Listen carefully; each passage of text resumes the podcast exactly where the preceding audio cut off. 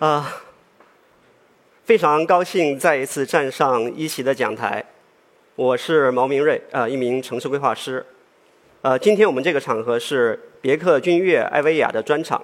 别克呢，呃，主要是汽车出行啊，而我今天要讲的是关于呃人的步行的出行环境啊。但是，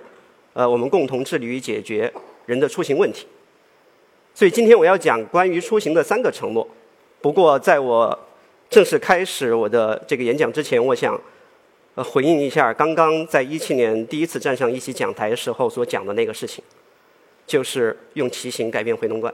在一七年那一次演讲的时候，我们当时的老东家啊，我在北京市规划院，我们有一个呃研究小组去研究了回龙观的城市问题，也是第一次在一席这个平台上向社会公开了我们试图通过一条高架的自行车路去解决它的通勤问题的这样的一个想法。二零一九年六月六号，这样的一个想法变成了现实。从一九年六月六号以来，这一条自行车专用路得到了很多市民的喜爱。呃，去年年底的时候，北京市的有关部门也对它做了这样的一个数据的评估啊。呃，在一年的时间当中，它的客流量有一百四十万。然后，骑自行车是从回龙观到上地的各种交通方式当中，呃，最便捷的一个，它的时间是最短的。当然，除了官方在干它的评估以外，我们团队其实在它开通一百天的时候，就已经开始对它开展评估了。我们发现，开通的第一个月。从回龙观坐地铁去西二旗早高峰的这个通勤者就分流了百分之八，分流到了我们的自行车专用路上去啊，所以可以想象的是，呃，他们去进地铁排队的情况应该是得到缓解了。但是它不仅仅有交通效用，我们还看到了，不仅在这个工作日的早晚高峰，在休息日的时候，很早和很晚，全天的整个的时期当中，都会有大量的这个骑行活力在这个自行车专用路上。所以它不仅仅是一个交通设施，它还是很多市民的很重要的一个休闲场所，一个健身场所。啊，我们也看到了很多的共享单车的骑行是在同一个地点借了车上去骑，然后再骑回来。啊，所以他就上去溜一圈。除此之外，还有一个我们当时不敢想象的效果，就是关于回龙观的城市品牌。在自行车专用路开通之前，绝大部分人说回龙观都会带着一种负面的情绪。呃，什么身体被掏空这种样子的，但是从它开通之后，我们在包括了短视频在内的很多的自媒体平台上，我们对它进行了文本分析，我们发现大家提到回龙观的时候，它变成了一个积极的词，所以一条自行车专用路其实开始改变了我们的一个大家会觉得有显著城市病的这样的区域。呃，虽然我们完全可以相信，即便没有一席，没有这个演讲，回龙观和天通苑的。城市更新和这个生活品质的提升，呃，政府也一定会去做。但是我想，也许当时的这样一个演讲，让这个过程加速了。所以我由衷的感谢一席这个舞台。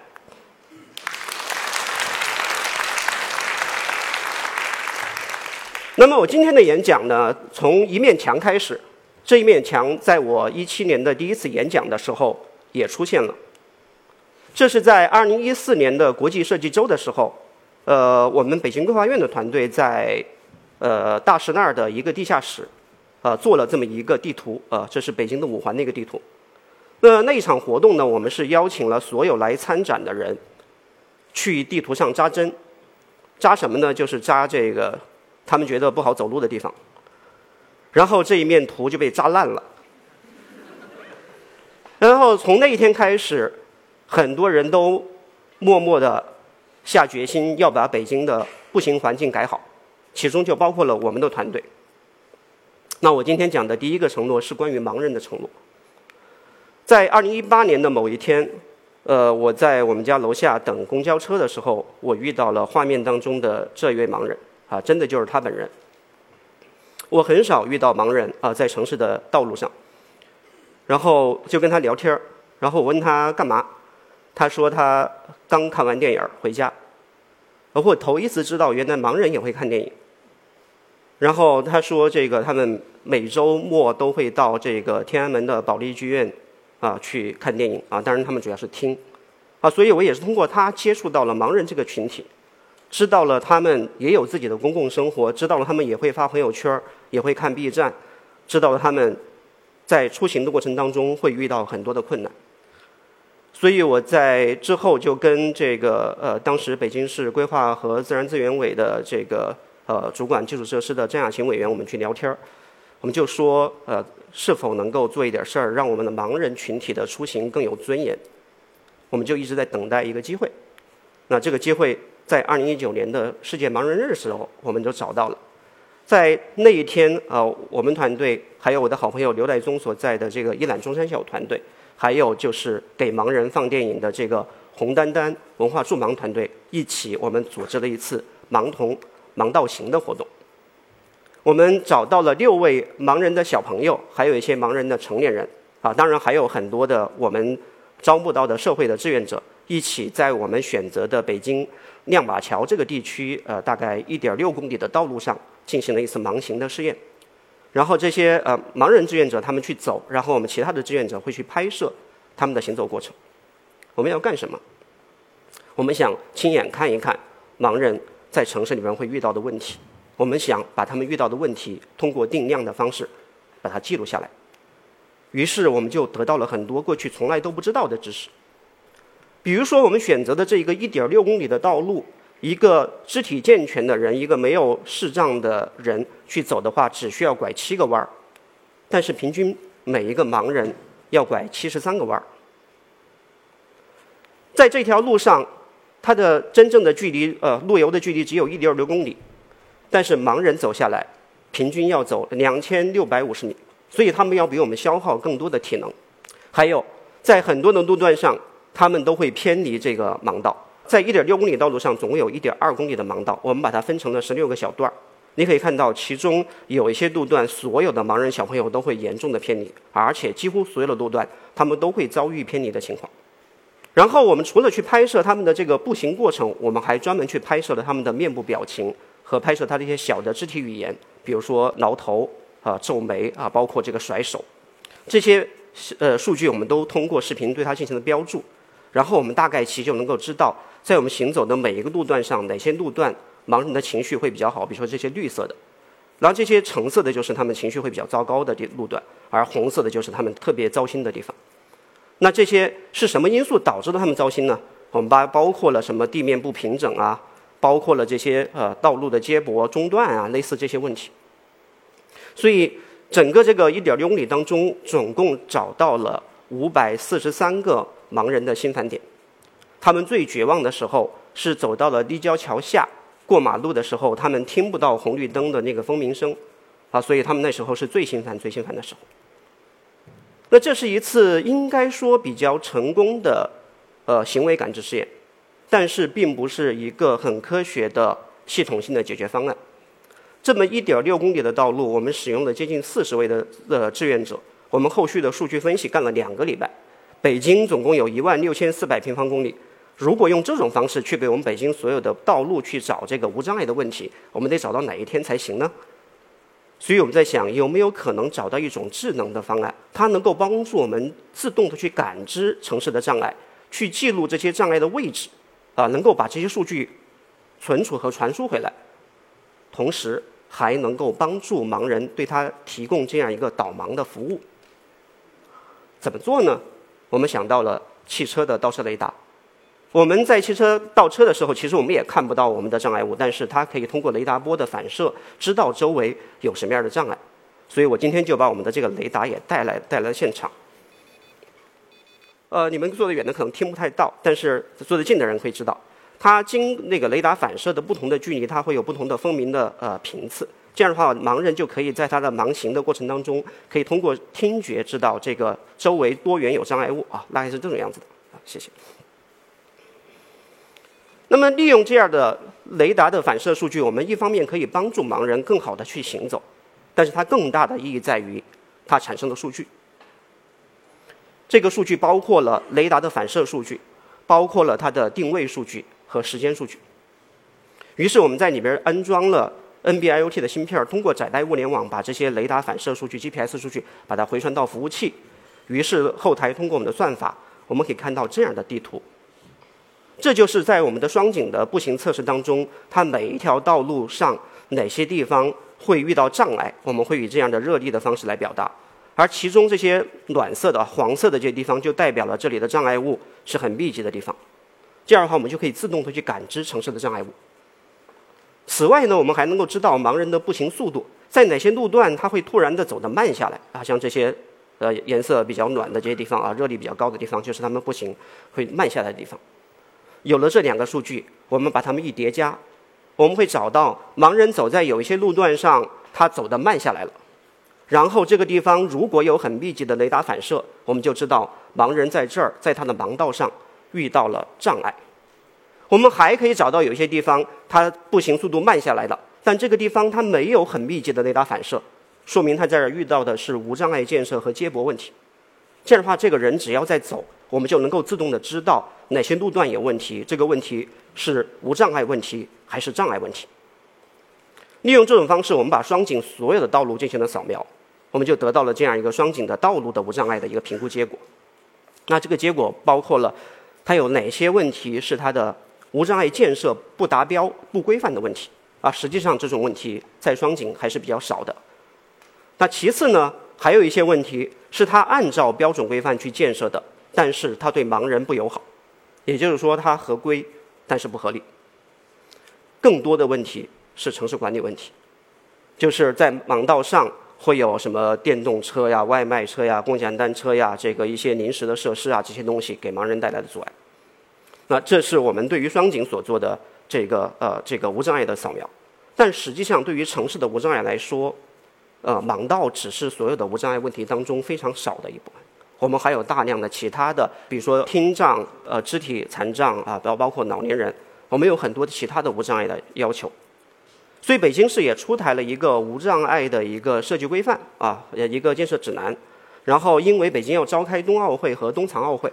所以呢，北京市残联对北京的所有的街道乡镇发布了一个要求，就是要求他们地毯式的对于辖区里的所有的公共设施啊，包括了餐馆、影剧院、便利店、呃呃银行、ATM 机啊，所有的街道空间啊，包括了步行空间，包括了过街天桥、出入口、公交站，以及所有的居住空间，包括了单元楼、小区里边的公共空间等等等等，都要进行无障碍无障碍的调查和评估，而且每一类空间都有不同的要求。这样的一个工作，对于基层政府来说，几乎不可能完成。他们首先不知道自己辖区里边都有多少个餐馆，都有多少个 ATM 机，也不知道每一类设施这么详细的要求该怎么去调查。所以我们在用我们的方法去做了另外一个无障碍的工具，就是一个无障碍的知识图谱。比如说，我们可以通过知识图谱知道轨道交通都需要有一些关注什么无障碍问题。那它会有，比如说无障碍电梯。那么无障碍电梯都需要关注什么问题啊？比如说它的轿厢的宽度啊、高度啊、低位按钮啊、盲文按钮啊等等等这些东西。所以就有了这样一个知识图谱，我们就能够知道每一类所需要进行调查的对象，它都应该调查什么东西。然后我们再做的第二个事儿，就是利用空间数据库，将所有需要调查的对象把它提取出来，给它编码。比如说你要去对一个街区进行调查的时候，我们首先就告诉你这个街区都有些各类的什么设施，然后再把刚才的知识图谱挂接到上面。然后我们去调查就会比较简单了。用这样的一个小程序，你走到这儿，我们后台会告诉你，啊，这个比如说你要调查超市，我们会把超市给编码给你，你就可以直接选择你要调查的是哪一个超市。然后这边就会有关于这个超市这个对象，它所需要进行无障碍调查的内容，你只需要点是或者否，我们就可以快速的把它给采集回来。采集回来，它传到我们的后台，我们就会变成这样的一个台账。啊，每一个设施，比如它有没有坡道，它的坡道的坡度对不对？它的宽度对不对？然后也可以把它变成一个地图，哪些设施是 OK 的，哪些设施在哪些属性上不 OK。然后我们还可以自动的给它输出一个体检报告，啊，比如说这个是北京家园医院，那我们去告诉他，比如说它是 A 的，就代表它既有这个无障碍设施，而且它是合规的；B 呢就代表它有这个设施，但是它可能不符合规范；C 就代表它没有这个设施。然后我们还可以自动的给它出一个这样的一个提升建议。那用这种方法，我们开始去指导双井啊，还有新街口等一些街区的呃这个无障碍的改造。那这是我们在新街口的改造效果。北京的新街口街道是全北京各辖区里边应该是呃最先进行系统性的提升啊的这么一个街区。但这个事儿并没有完。无论是双井还是新街口，尽管花了很多的精力去改造无障碍，但是他们解决的问题大概只达到了我们发现的问题不到百分之十。也就是说，百分之九十多的问题是基层政府解决不了的，他需要这样一些经营主体啊、业主啊，他们自己动手去在后续的改造当中慢慢去干。还有一些东西可能永远也不会得到解决。所以这是一个全社会都应该去干的事儿。比如说，我们再回到盲杖这个事儿，北京总共有十万个视障人士。我在想，如果有人能够赞助我们生产出十万根智能盲杖，在获得盲人的许可的时候，我们就能够知道北京的十万个盲人他们每天在哪儿生活，他们在哪儿行走，他们行走的哪些路段上有无障碍问题，这些问题是什么原因导致的。这样的话，在我们公共财政很有限的情况下，我们把我们无障碍的提升资金投放到那些需要解决的问题节点上，它一定是效用最高的，是盲人群体获得感最好的。同样的，刚才做了一个小程序，做了一个知识图谱，让专业的人员一个一个的去调查，我们是很慢很慢的。如果我们能够把它集成到互联网地图上，让所有的用户都能够以众包的方式，像大众点评网上那个点评一样，去帮助我们告诉我们这个地方有没有无障碍厕所。啊，有没有坡？有没有这些无障碍设施？我们也可以更快的对于全社会的无障碍环境进行这个扫描调查。我们的这样一种想法也得到了某些互联网大厂的支持。我们现在也在跟某大厂基于它的科技向善的这个项目，我们在沟通，看看有没有可能把这两个想法把它落地。我们希望这一天早日到来。那这是我们，OK，谢谢。但是我们步行遇到困难，可不仅仅只有盲人会遇到困难，或者无障碍设施的使用者会遇到困难。我们每一个正常人，你们都遇到过这样的局面没有？尽管我是一个共享单车的死忠粉丝，我也不能忍受这样的局面。所以在今年春节的时候，我就在朋友圈下了战书，我说我必须搞定你。怎么搞定？这样的问题在北京很多地方都有，地铁站、大型的居住区、什么大型的公共设施、办公楼外边。都会有这种问题，这些问题有的是来自于这个用户个体的个人道德问题啊，公德问题，但是还有很多其实是来自于清运不及时，甚至是恶意的投放、打仗、占地盘带来的结果。要解决它们，其实也有现成的方案，很多地方都布了摄像头，但摄像头这个鬼东西，一个是设备贵，一个是信息传输贵。一个是信息处理贵，还有就是它有很多的算法局限，比如说它不能够识别同一个品牌的不同共享单车，因为它长得一个样子。我们还有所谓的电子围栏，全北京一万六千四百平方公里总共有多少个电子围栏呢？一千八百四十个。所以它能够覆盖的区域是很小的，而且电子围栏只能规范用户的还车行为，而不能规范投放行为。所以我们需要更廉价、更便捷的方案，更高效的方案。这个方案很简单。每一个共享单车，它都会有一个蓝牙的车锁，它们总是在发射蓝牙信号，所以我们只要把它的信号采回来，我们就能够知道这里有一辆共享单车，这是我们采集到的共享单车的蓝牙信号。这个这个信号背后其实是有规律的，啊，我们把它抽取出来，你就会发现每一家共享单车的供应商都是不同的，车锁供应商都是不同的，所以它的车锁的代码是不一样的。所以我们只要扫描到不同的车锁，我们就能够扫描到不同家的车。所以我们就能够知道每个地方都有多少车，以及都是哪一家的车，啊，于是我们就开始动手做了这样的一个原型，然后做的更多的就是变成了右边的，这是我们的成品形态了。然后把这些扫描器放在哪儿呢？那我们在双井，我们是通过跟政府合作，拿到了过去两年的所有的关于共享单车停放问题的投诉，然后我们把它进行了空间化，得到了这样一些投诉问题热点，我们就把我们的扫描器部署在这热点区域。很遗憾的是，我们在双井安装这个扫描器的时候，我们并没有留下什么影像记录。我们唯一的一个影像记录是我们在宣武门地铁站安装的时候留下来的。然后呢，宣武门地铁站的门口有一个最适宜的扫描区，就是刚好是在停车的圆心。这个扫描区的那个位置是在一个公共厕所那儿。于是我们就留下来了，被朋友们叫做“呃，这个偷窥女厕所现形”的这样一个照片。好的，我想说的是啊，这个这个呃，爬厕所的不是我，是我的同事啊，是我们的物联网工程师啊，我我在下边，所以偷窥厕所的是他。对，OK。然后，当我们装好了这个感知设备之后，我们就会得到很多很多的曲线啊，比如说你们可以看到，像这个后面这个曲线是来自于一个居住空间的。那这个里边总共有四条线啊，绿色的是青桔。呃，蓝色的是哈罗，橙色的是呃，现在叫美团啊，然后黄色的是所有的这个车的这个数据，所以我们就能够看到每一个地方每时每刻有多少车，都是哪一家的，还能够识别哪些这个曲线的行为是这个用户的骑行行为，哪些是投放行为，因为投放行为会会有垂直的突变，以及还有这样的，我们还能够识别这样的区域。你们可以看到，这是一个地方，这个地方一天二十四小时，它永远都有二百多辆车。这是一个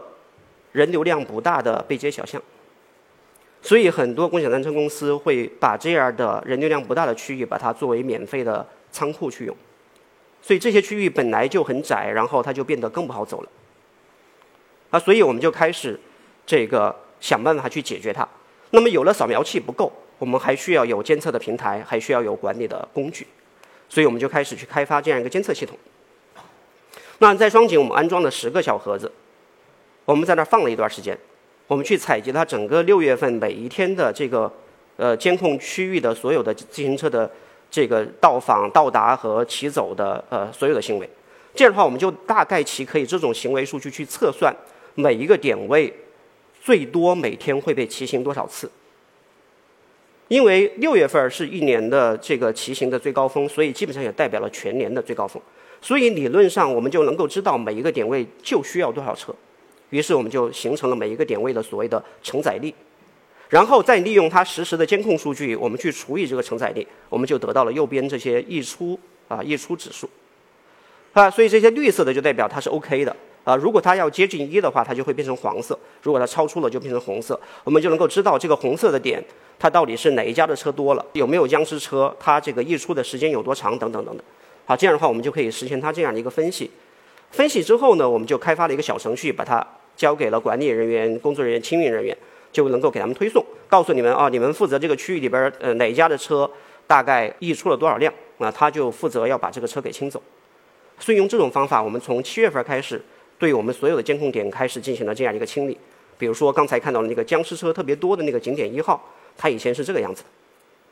的，啊，现在呢它会变成这个样子，啊，这是我们刚刚开始、刚刚开始的一个事情啊。我们也希望通过在双井的工作示范，能够让全北京的所有这种重大的投放点都能够变成一个更好走路的一个空间。那这是我们的第二个承诺。那在我们分析这个双井的这个一二三四五数据的时候，我们发现。关于这个公共空间的投诉，可不仅仅是共享单车，共享单车只是他们投诉当中非常少的一类。在全中国的绝大部分城市的区域的市长信箱或者市民热线的投诉当中，排名前三的总有一类，就是关于环境问题的投诉，包括了什么噪音啊、空气质量啊、异味啊这些投诉，总是总是很多的。而这些公共空间的这些问题，其实也会影响到我们在步行过程当中它的个体健康。和我们的舒适感，但是我们能够指望着生态环境局对于我们每一条街道都实现这种呃感知和监控吗？这个做不到。生态环环境局的这个环境监测设备呃很昂贵，而且它监测点是很稀疏的，我们不可能做到，比如说像双井五平方公里到处都监控到。所以我们就自己动手做了一个小盒子，在这个盒子里边，我们就把什么空气啊、噪音啊、异味啊，我们都把它整合进去了。那这个盒子布在哪儿呢？五平方公里，如果要做到微观尺度监测，我们恨不得要布五千个啊，这个就我们布不起了，太贵了。所以我们就考虑把它安装到了政府的巡逻车上。在双井，政府总共有十辆巡逻车，啊，他们在每天早上六点到晚上十二点期间会以固定的路线巡逻。所以只要让他们装上这个盒子，这个巡逻车就会变成一个移动的环境监测站，它就会每十秒钟一次给我们去采集它。这个巡逻的沿线的环境数据，然后我们就会得到这样的一个密集的数据曲线。那把这个数据传回来之后呢，我们在双井我们开发的城市大脑系统当中，给它做了一个合成算法，就可以把它合成到所谓的二十五米网格的每一条道路的这个环境监测的这个监测值上，大概每个小时会给它合成一次，然后再利用我们的判断规则去找到这些区域里边的所谓的环境异常点啊，比如说像这些热力点。就是我们通过它回传的数据主动感知的这个城市环境问题，然后找到这些问题之后呢，我们再把这些问题再推送回巡逻车。我们在车上安装了一个 pad，也有的也推送到他们的手机上。他们的巡逻人员呢，就应该去停车啊，下次巡逻到这儿来就要停车，然后他要去拍照，他要去填写表单。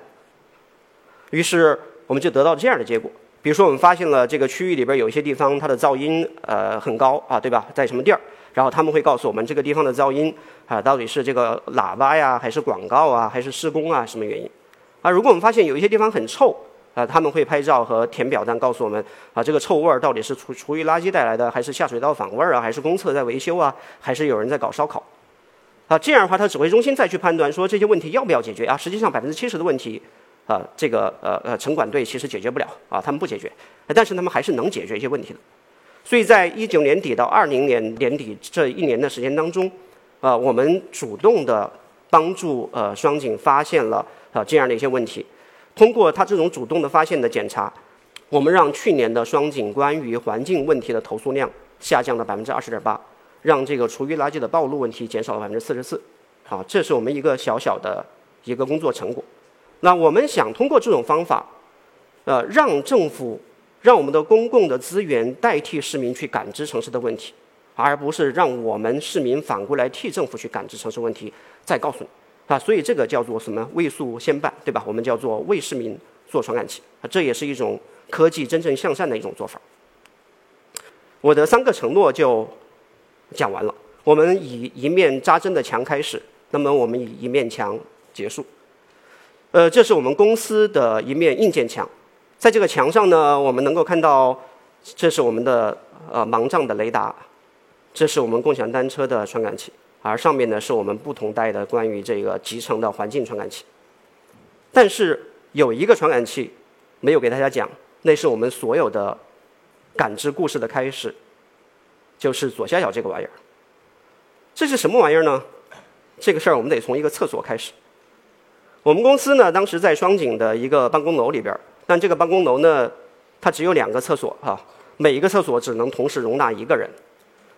所以呢，我们的工作人员每次要从这个办公楼的这一头的办公室，经常要跑到那一头的厕所那儿去看这个门锁没锁，没锁你才能上。然后，所以我们经常看到有人不停的往返，啊，这个事儿就很不方便。所以呢，我们想知道厕所什么时候有人，所以我们就做了一个红外的传感器，把它装在这个马桶边上。啊，但是我们先说一下，这个红外传感器不能做红外热成像。哦，就是，就是我我们没有那么高级，我们只能感知到这边有活物啊。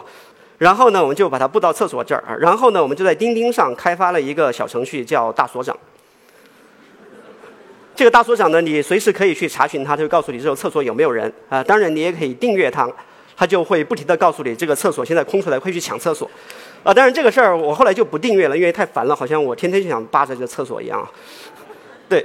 所以你们就会知道，其实很多的高科技的故事，最后还是从马斯洛需求层次最低级的层次开始的，对吧？是吧？人的生理健康性需求，对吧？啊，所以这是我们这个故事的开始。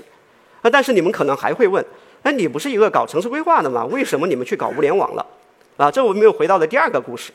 就是我和我们的这个物联网工程师，其实他也不是搞物联网的。我们俩呢都很很二次元了，我们就很喜欢做做魔玩。然后同时呢，我们俩还都是孩子他爹。所以呢，我们俩的孩子他妈呢，